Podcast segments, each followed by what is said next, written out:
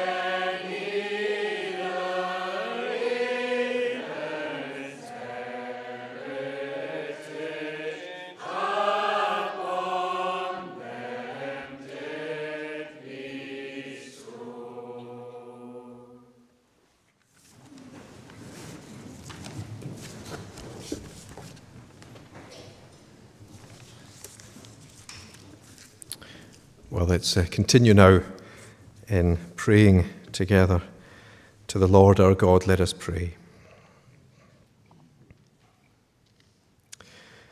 Our Gracious God and our loving Heavenly Father, would you gather this evening as a congregation, as a company of your people saved by grace? Lord, we gather to bless, to praise, to extol your name. Father, we praise you for your works in creation, that you have set in their place the sun and the moon and the stars. We thank you that it was you that formed the heights of the mountains and who founded the depths of the sea, that it was you that breathed life into all living creatures, and it is you who sustains our lives. And so we praise you and we worship you for the works about which we have sung, works which are right and true. We thank you, Lord, that you are kind, that you are great, and that you are full of grace. We thank you for the work of grace, for the work of redemption in our world, in our lives. That time and again you have saved your people from all their distress. When they cried, you have heard from heaven, and you have answered to deliver. Lord, how true that is also of our own lives, how much we want to thank you for the times you have taken us from the mud and mire and set our feet upon the rock. Time and again, Lord, you forgave your people all of their sins. For you are a gracious and merciful God, slow to anger and abounding in steadfast love. You are the one who never forgets and who never forsakes your own people. And how we thank you, Lord, for our redemption in Christ, that the one through whom and for whom all things were made should step into this broken world, that he might make one day all things new. Thank you that the Prince of Glory was willing to bear our shame, that the one in whom there was life was willing to die our death and that your only begotten Son should be cut off from his heavenly Father in order that we might be welcomed home and become children of the living God. So, this evening, this weekend, Father, would you fix our eyes upon Jesus? Would you turn our eyes upon Jesus to look full in his glorious face, that the things on earth might seem strangely dim in the light of his glory and his grace? Help us to set our hearts on things that are above, to remember that our lives are hidden with Christ, who is the hope of glory. So this evening we pray as we turn to your word, as we lift up our voices in praise, would you refresh our hearts? And would you remind us once more of your very great promises and of the plans and the purposes you have for our lives, that we might walk in wisdom, that we might walk in uprightness for your pleasure and for your praise. And this we pray in Jesus' name. Amen.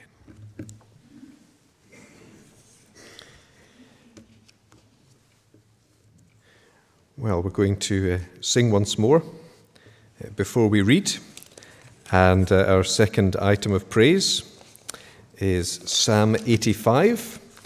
Uh, from Sing Psalms, uh, Psalm 85, uh, and we'll sing together verses 1 to 9. In times past, Lord, you showed favour to your own beloved land. The prosperity of Jacob you restored by your strong hand. That's Psalm 85, verses 1 to 9.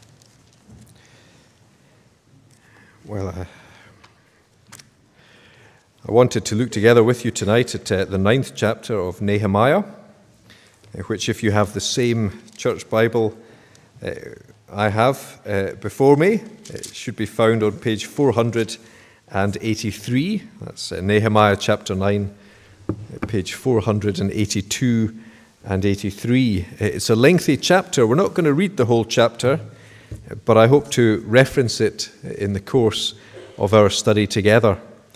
Uh, but tonight, uh, we're just going to read uh, a few verses from the close of the chapter, that's 32, uh, down to the end, verse 38. this great prayer of confession before God.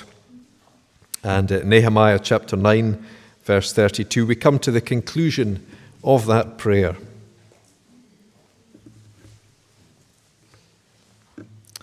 Let us hear together the word of God.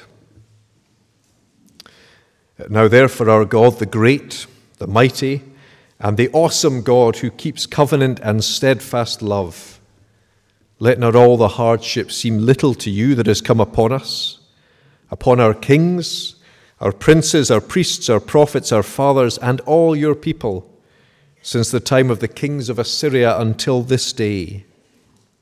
Yet you have been righteous in all that has come upon us, for you have dealt faithfully, and we have acted wickedly. Our kings, our princes, our priests, and our fathers have not kept your law, or paid attention to your commandments and your warnings that you gave them. Even in their own kingdom, enjoying your great goodness that you gave them, and in the large and rich land that you set before them, they did not serve you or turn from their wicked works. Behold, we are slaves this day in the land that you gave to our fathers to enjoy its fruit and its good gifts. Behold, we are slaves, and its rich yield goes to the kings whom you have set over us because of our sins. They rule over our bodies and over our livestock as they please, and we are in great distress. Because of all this, we make a firm covenant in writing. On the sealed documents are the names of our princes, our Levites, and our priests. And we thank God for his word uh, in this book of Nehemiah. Before we turn to the word uh, together for a time of uh, study, we'll sing once more, this time from Psalm 36, the metrical version of Psalm 36 singing together verses 5 to 10, a psalm about the mercy and loving kindness of God towards his people. Thy mercy, Lord, is in the heavens, thy truth doth reach the clouds. Psalm 36, 5 to 10.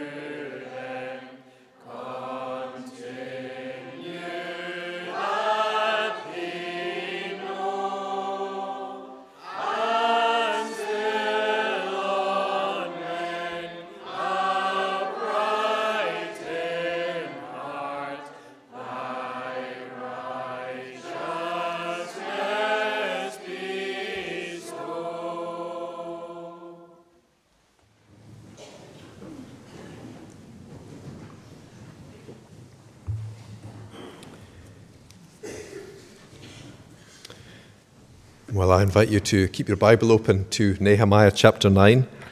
And uh, although we read from verse 32, I want to survey the whole chapter with you as we think together. And it's a wonderful prayer, it's a prayer of confession. And it's good as we approach this weekend that we come before God and acknowledge and confess our sins to Him, trusting in His great mercies, trusting in His steadfast love and faithfulness. I wonder if you've heard of any occasions in which the leaders of the nation sought to turn a people back to God. It was a, a, little bit before my time, but I believe that during the days of World War II there was a national day of prayer in advance of the great uh, rescue at Dunkirk. The king himself called the nation to pray. And all over the land, church bells rang out, queues formed as people were eager to pray for the safe deliverance of the British Army. When the time came, the seas were calm, the skies were cloudy, and a great many were delivered. The leaders of a nation leading their people to God.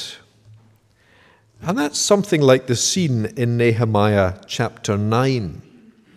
Nehemiah was a leader. We often think of him as something like a, civil engineer, rebuilding gates and walls, but he sought also to rebuild the community, the people of the tribes who had returned. He, he sought to bring the people back to God. And so in Nehemiah chapter 9, he, Nehemiah, the governor, turns his people's attention to the living God, rebuilding not only the city, but rebuilding the community. We have in Kilmallie and Ardnamurchan been studying together the book of Nehemiah over these past months. And uh, it's the kind of book that's often preached if, for example, you're attending a leadership seminar. You know, the sort of thing, you know, leadership lessons from Nehemiah. And uh, somebody rightly commented it is perhaps the oldest book, the oldest manual on leadership in the whole of human history. Much to teach us about spiritual leadership, much to teach us about servant leadership, particularly the fifth chapter. But it's not just a book about leadership. And it's a book that's often um, preached on, isn't it, just before a building project we are uh, ourselves about to renovate a, our small church building on the Ardnamurchan Peninsula, but that wasn't why we wanted to preach it. It's not just a book about building projects. In fact, building is really only half the story. The books of Ezra and Nehemiah originally circulated as one book, Ezra Nehemiah. And we often concentrate on the physical rebuilding. In Ezra, that is the temple, in Nehemiah, the gates and the walls of Jerusalem. But each book is itself in two halves. The first half, there is a building project. The second half, a rebuilding of the people's lives and their faith and their community around the Word of God. And so Nehemiah seeks not only to rebuild the city, which he does under God, but to rebuild the people to restore not only the gates and the walls of Jerusalem, but to restore their relationship with the living God built on the foundation of the Word of God. And in chapter 8, that word is opened for the first time in a long time. And as the people hear the word, they weep because they realize what they'd lost, how their forefathers had behaved. But they're told in that chapter not to weep because it was a time to celebrate and a time to celebrate the Feast of Booths. And so in chapter 8, there is feasting, there is a festival. But then in chapter 9, the time comes to weep, to confess their sins before God, to repent of their sins, to turn back in faith to the living God. And so in chapter 9, that's what we find happening. On the 24th day, the people assemble with fasting sackcloth and with earth on their heads. They separate themselves from the people of the land and they hear the word of God for a quarter of a day. Verse 3 And then for another quarter they make confession and worship the Lord their God. it's a remarkable passage.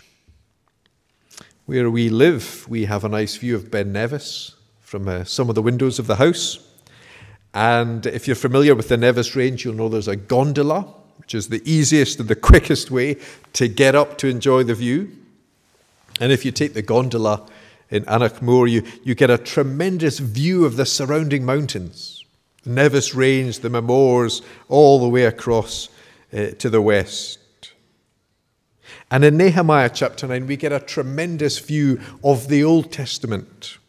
We're given a summary of Old Testament history. We're given a survey of Old Testament events from the creation of the universe in Genesis to the return from exile in the time of Nehemiah.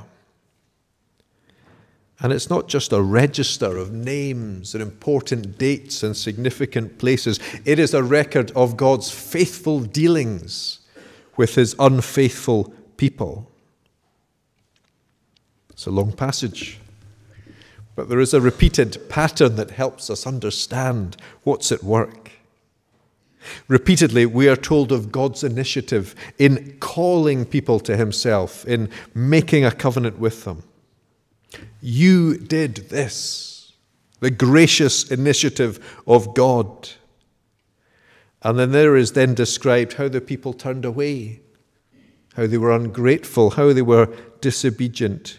But we did this. And then they are taught how the Lord showed his mercy and grace, how he persevered with them, and how he pardoned their sins times without number. And so I want to briefly survey this passage observing three things in the first eight verses. God makes a covenant. In the verses 9 to 31, the people break the covenant and break his commandments. And then in the verses we read, 32 to 38, they seek to remake the covenant. And the opening verses take us right back to the beginning, right back to the, the beginning of all things, the creation of heaven and earth. Verse 6 You made heaven, the heaven of heavens, the earth, and all that is in it. We live in a beautiful and a wonderful world. You live on Lewis. I don't need to tell you that. The more we learn about the world, the more we marvel at the wisdom and the power of the God who made it. The Lord, we're told, made all men and women and he chose one man, this man, Abram. And he made a covenant with him. He who made all things made a covenant with this young man, this old man, I should say. And he promised Abram that he would be the father of many peoples. He promised him many descendants, though he was at the time childless. He promised his own land, the land of the Canaanites. He promised that he would bless him and that through his seed, through his offspring, all the world would be blessed. And immediately we're told in these chapters, verse 8, you have kept your promise, for you are righteous. The one who made all things made a promise. And undergirding this whole chapter is that the Lord kept his promise for he is righteous. Abraham, his heart was found faithful to God, but God proved himself faithful to his people and to his ancestors throughout their long and their troubled history. God is faithful. God keeps promises at the very start of this confession. Have we ever failed to keep our word? Have we ever broken a promise? Not kept an appointment, an arrangement without telling anyone? Not fulfilled a contractual obligation? Not kept a vow, maybe a baptismal vow, but bringing up the children in the faith? Are we unwilling, or more likely, unable to keep the promises we make?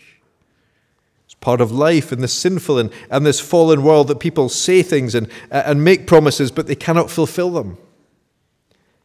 And yet there is one who kept his promise, who keeps his promise, for he is righteous.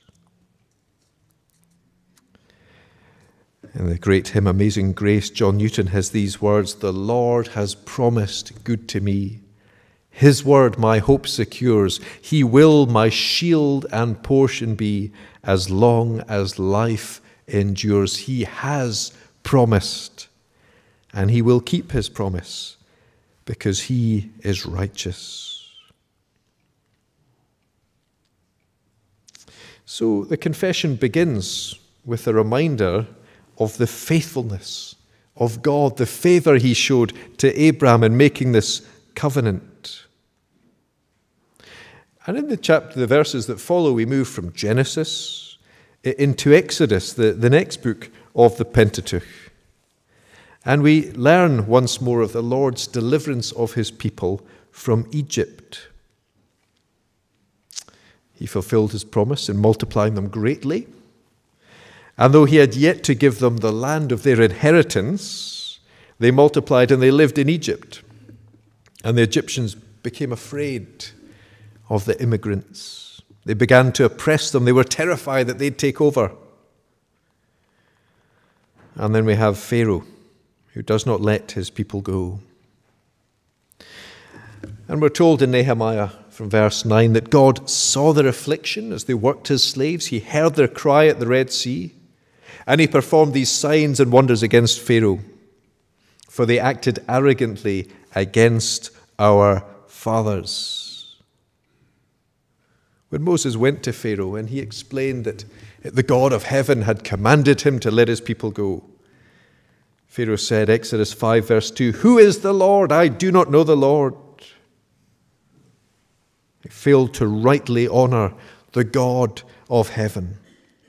And so the Lord showed his signs and wonders, and he, he brought his people safely out, made a name for himself, divided the sea before them. And there in the wilderness, he fed them daily with manna from heaven. He led them day and night with a cloud of fire. And he led them supremely, verse 13 by speaking to them from heaven and giving them right rules and true laws, making known to them the holy Sabbath, giving them the law of Moses. The Lord liberated them. The Lord fed them. He led them. He gave to them His law. He did them so much good. And then in verse 16, we read that word, but. They and our forefathers acted presumptuously and stiffened their neck and did not obey your command. How did they respond to this saving initiative? How did they respond to God hearing their cries and helping? How did they respond to His care and His daily guidance?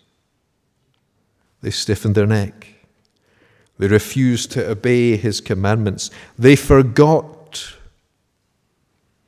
the miracles, not mindful of the wonders you'd performed among them.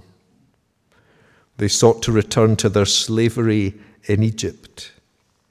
They committed great blasphemy and they worshipped an idol. Verse 18. They were not mindful of all that the Lord had done for them. Ingratitude insolent. They could not have been more ungrateful to the Lord. Instead of worshipping him, they cast for themselves this golden calf. And they said, This is your God who brought you up out of Egypt. And they committed great blasphemies. I wonder how you or I would respond in the face of such ingratitude. Would we say, After all I've done for you, and this is how you thank me. How does the Lord respond to their ingratitude?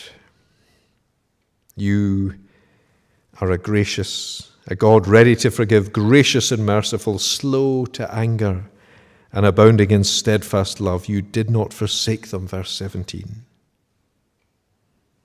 In your great mercies, you continued to give them the pillar of cloud, the pillar of fire Verse 20 You gave your good spirit, you gave the manna. For 40 years, you sustained them in the wilderness. They lacked nothing. The people rejected the Lord. The people sought to go back to slavery in Egypt, yet the Lord persevered with them. He didn't give up on them, He didn't give them over, He persevered with them. Disciplined, yes, but not abandoned. Still fed with the manna, still led with the pillar of cloud and fire, still sustained by His Spirit for 40 years in the wilderness.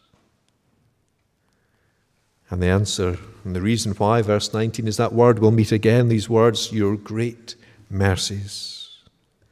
He made a promise to Abraham that he would bless his descendants. And he kept his promise because he is righteous. He is faithful even when his people are unfaithful.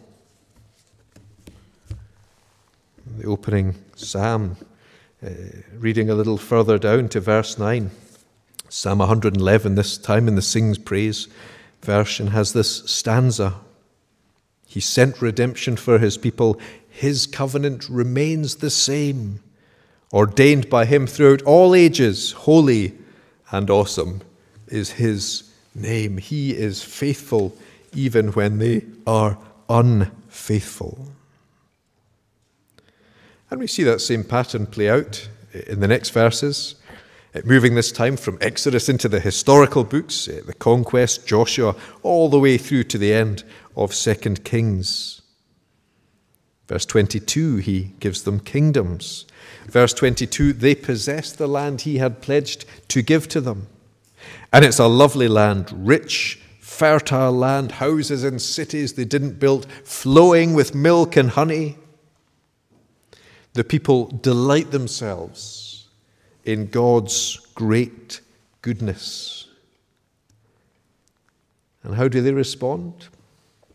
Well, it's depressingly predictable, isn't it? Verse 26 Nevertheless, they were disobedient and rebelled against you and cast your law behind their back not with gratitude and rejoicing at the Lord's great goodness, not with worship and obedience to his word. On the contrary, they cast his law behind their back, going so far as to kill the prophets that came and spoke to them and warned them. The Lord doesn't give up on them. Verse 23 He'd multiplied them as the stars of heaven as he'd promised to do. And though they give themselves over once more to idolatry and blasphemy, he doesn't give them up. He does give them over to the hands of their enemies, but he doesn't give them up fully and finally. And verse 27 when they cry out to him in their distress, once more he hears their affliction and he responds. And there's that little phrase again in verse 27 according to your great mercies. He made a promise to their forefather. He kept that promise because he is faithful. And the people just go downhill. Things get worse and worse. We're told that they acted presumptuously. It's the same language, verse 29, that was used of Pharaoh. So, this unbelieving Pharaoh who, who didn't know the Lord acted arrogantly towards him.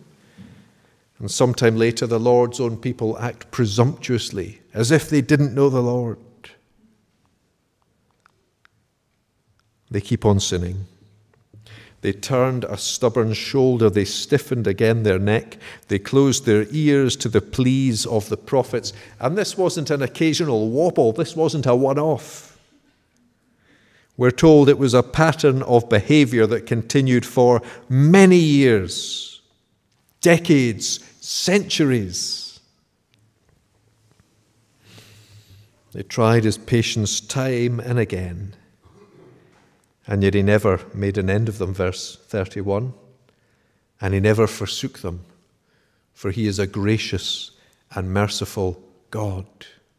He kept his promise because he is righteous. He is the God of great mercies, slow to anger, and abounding in steadfast love. Perhaps you've known the experience in your life where you've sought to support a wayward child or a, a, testing spouse, or in the workplace, a difficult employee or manager, member of the department. Perhaps in your family, there's a member of the family who year after year causes nothing but heartache. They don't listen to advice, they go their own way. They make mistakes, foolish decisions bringing nothing but shame and dishonor upon the family and yet you bear with them. You persevere with them because you love them and they're part of your family.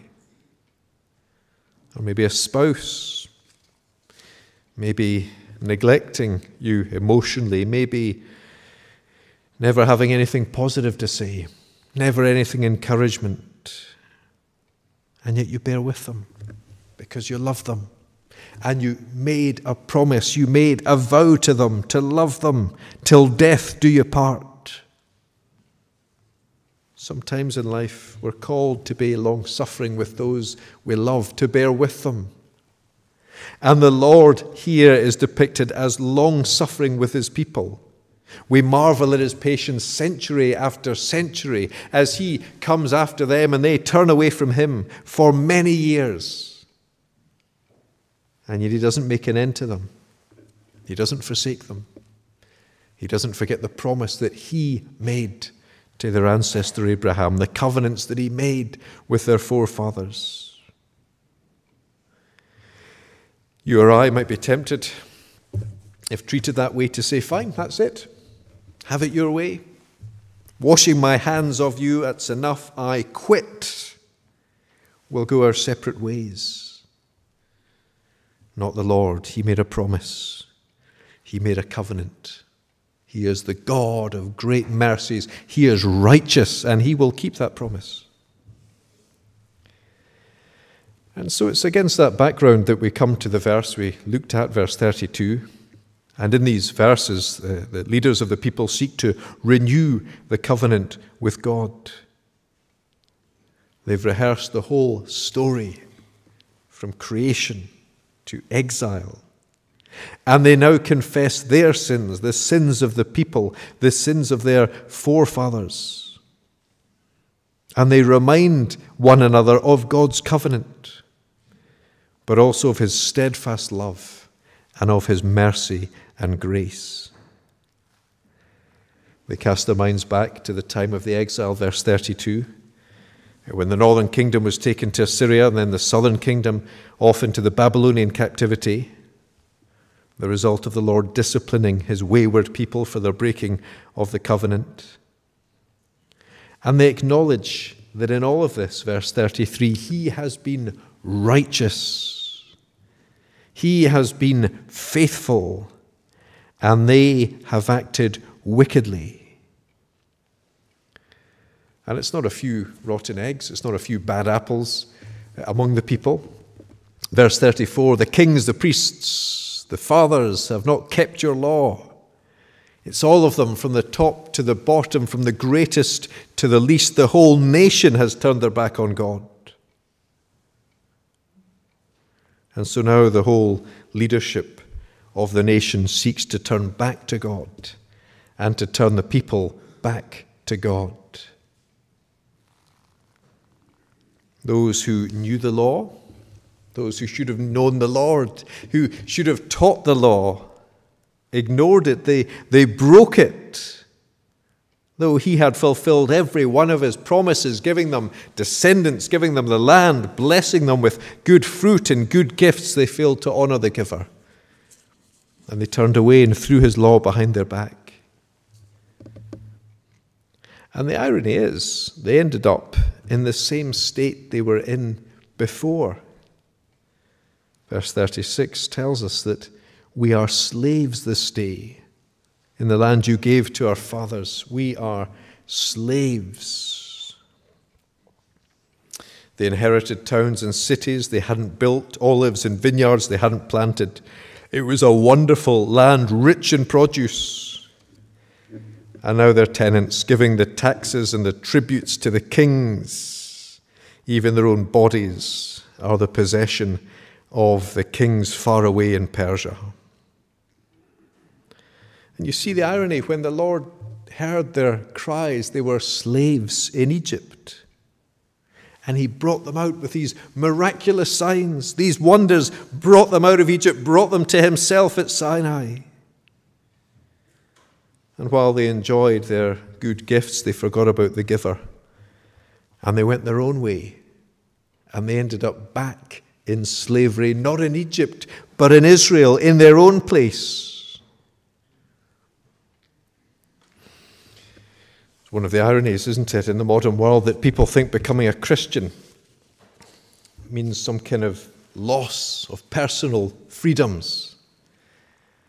Some way, if we become a Christian, we have to give up the freedoms that we might have to enjoy. And of course, becoming a Christian is dying to self. It is a path of uh, saying no to self and saying yes to Christ. But it is in Christ that we find freedom. It is outside of Christ, Scripture tells us, that we are enslaved.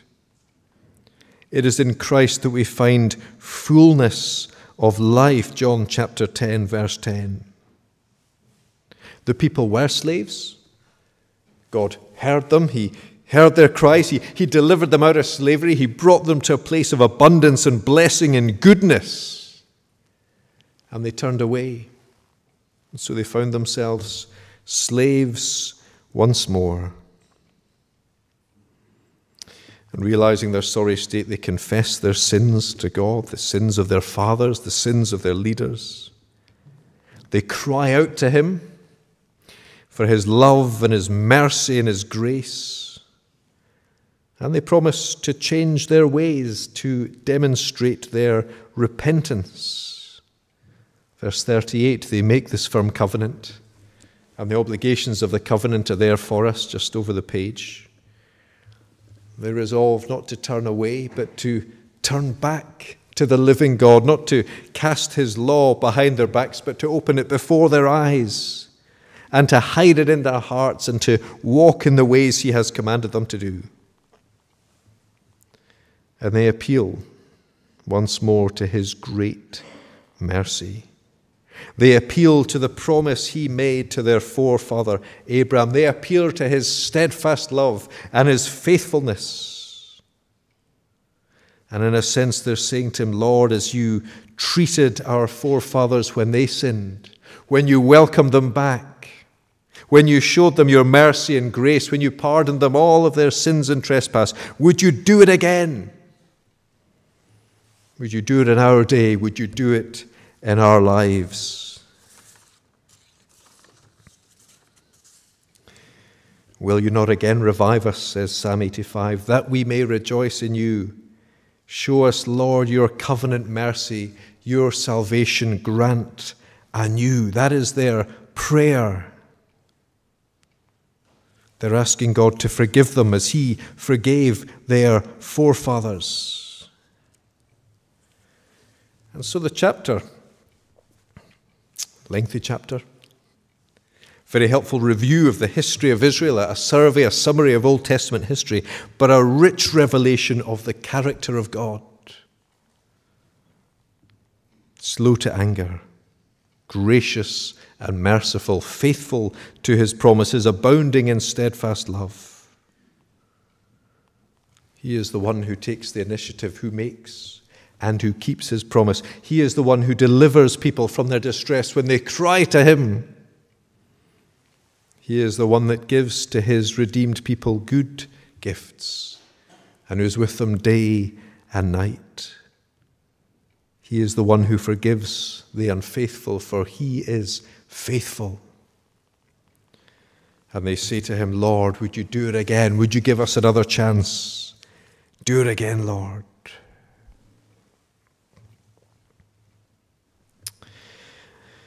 We mustn't lose sight of the goodness of God. He blessed the people abundantly. I stayed with a friend last night in Ullapool, and uh, just late at night uh, we were chatting, uh, and, uh, and then again this morning. And he just, out of the blue, said, Do you know, if we thank the Lord for all his gift stuffs, we'd, we'd never have time to talk about anything else. Just awareness of the goodness of God, the God who gives so much that we delight in his great goodness. But we mustn't lose sight of the grace of God. It was God's grace that called Abraham, God's grace that took the initiative, God's grace that made the promise to him. And as we're sitting here tonight, we mustn't lose sight of the grace of God and the initiative of God in our lives. How did you come to be in this place? How did you come to be in Christ? Was it through a praying relative, maybe a granny or a grandfather prayed for you by name every day? Was it through a godly influence in the home, a mother or father who taught you, prayed with you, sang with you, brought you Lord's Day by Lord's Day to church? Was it a teacher in the school? Was it a Sunday school teacher? Was it a Christian friend who came into your life and showed great faithfulness to you? Was it through the ministry of a minister, perhaps a visiting missionary? Or was it simply a prompting of the Spirit to, to go into a building at the time of a service and to see what was going to happen there? The Lord, in His grace, takes the initiative, sending people into our lives to share with us the gospel, to share with us the encouragement to keep living as a Christian. Because of that grace, he welcomed his people back time and again. And that's true of us. Before he went to Calvary's cross, the Lord made a new covenant in his blood, the covenant the, the Old Testament prophets had looked forward to. And he made a promise that all who trusted in him would receive forgiveness and freedom and fullness of life. And yet we can often lose sight of that. As the people in Nehemiah's day might not have been mindful of the great works the Lord had done, we can forget to be mindful of the great work done at Calvary. Might be a simple thing, just busy with life, busy with job, busy with career, busy with raising up children or grandchildren, vital role, vital responsibilities, but we can crowd out the things of God. We can let the devotional time slide, we can let the family devotion slip, we can find ourselves not regularly in the Lord's house. We might just prioritize other things over our Christian walk. We might enjoy all the good things God gives, but we might enjoy them perhaps in, in the wrong priorities, hobbies, good in themselves, but which seem to expand to fill all the available time, which draw our best affections, which concentrate our best attentions. Or it may be we want to play down our Christian life, keep it quiet, keep it private, don't want any friction at home or in the workplace or among friends. Or it may be you're here tonight. Maybe you're surprised to be here tonight because you've, you've, you've openly and very deliberately turned away from your Christian faith. Like the people in verse uh, 26, you've cast God's law behind your back and you were raised in the church, been prayed for and taught, but uh, you shy away from the claims of Christ. The call to deny self, the call to take up your cross, the call to be a stranger in this world. And you think that more peace and happiness and freedom will be found outside of Christ than in Him and among His people. The Lord warns us that he may discipline those he loves. He warns us that if we turn from the freedom we have in Christ, we might, like the Israelites, find ourselves back in slavery. But he gives a word of encouragement that he keeps his promise, that he is faithful, that his mercies are great, they are new every morning. The Apostle John, in his first letter, says, If we claim we have no sin, we deceive ourselves, and the truth is not in us. But if we confess our sins, as the men and women of Nehemiah's day confessed their sins, he is faithful and just to forgive us our sins and to cleanse us from all unrighteousness. God's great mercies sending forth Christ, the Son of Abraham, to make the new covenant in his blood, and so for the blessings of the gospel to flow to the whole world.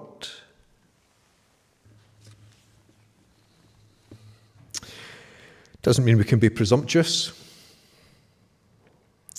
A philosopher once wrote, God will forgive me, that's his job.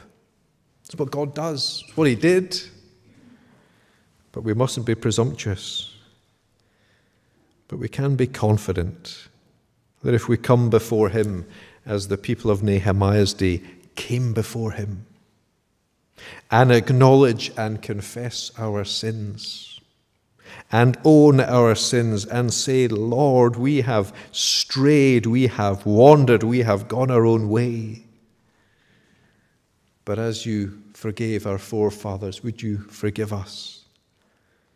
Would you remember again your covenant? Would you show once more your great mercies and forgive us and cleanse us from all unrighteousness?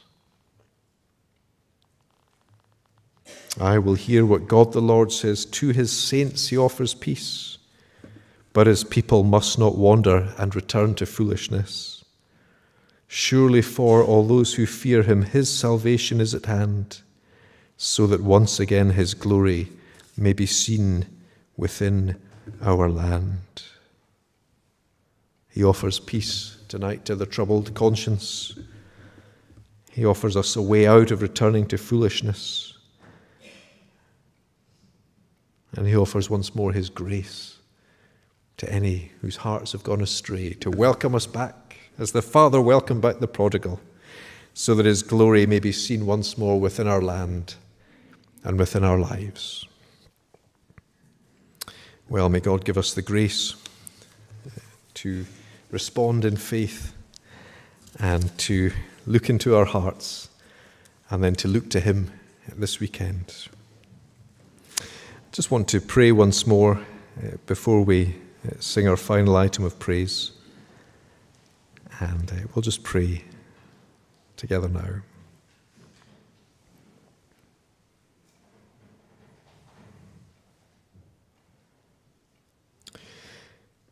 Gracious God, we do bless your name, the name that is exalted above all blessing and praise.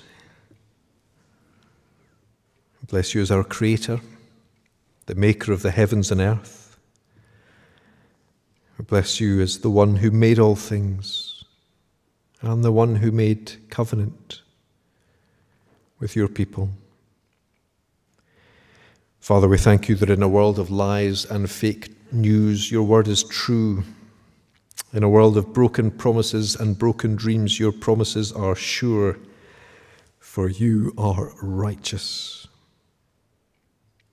We thank you that you're kind to us, hearing our prayers, providing for our every needs, giving to us more than we could ever ask or imagine. And we thank you, Lord, for your mercy and your grace, that you are patient, long suffering Lord, even when we stiffen our necks, even when we turn a stubborn shoulder towards you, even when we cast your words behind our back or stop our ears to hear what you have to say to us, that you bear with us. You do not make an end to us, you do not forsake us. For you are gracious, merciful, slow to anger, and abounding in steadfast and covenant love. Lord, tonight and this weekend, we ask that you would teach us, the height, the depth, the breadth, the length of that love. And as we look at our lives, as we inspect the state of our hearts, that in your goodness and mercy you would forgive us from our ingratitude, from our insolence, even from our indifference, from our apathy to the things that are eternal. Would you not again revive us that we may rejoice in you? Lord, show us your covenant mercy, your salvation grant anew. So, Lord, this night, this weekend, this is our prayer that you will be glorified, that we might respond to your grace, come to you to be refreshed, come back to you after perhaps a time away, or come to you, Lord, even for the first time, and to taste and see that you, our Lord, are good. And so we thank you for your amazing grace given to us in Christ, in whose name we pray. Amen.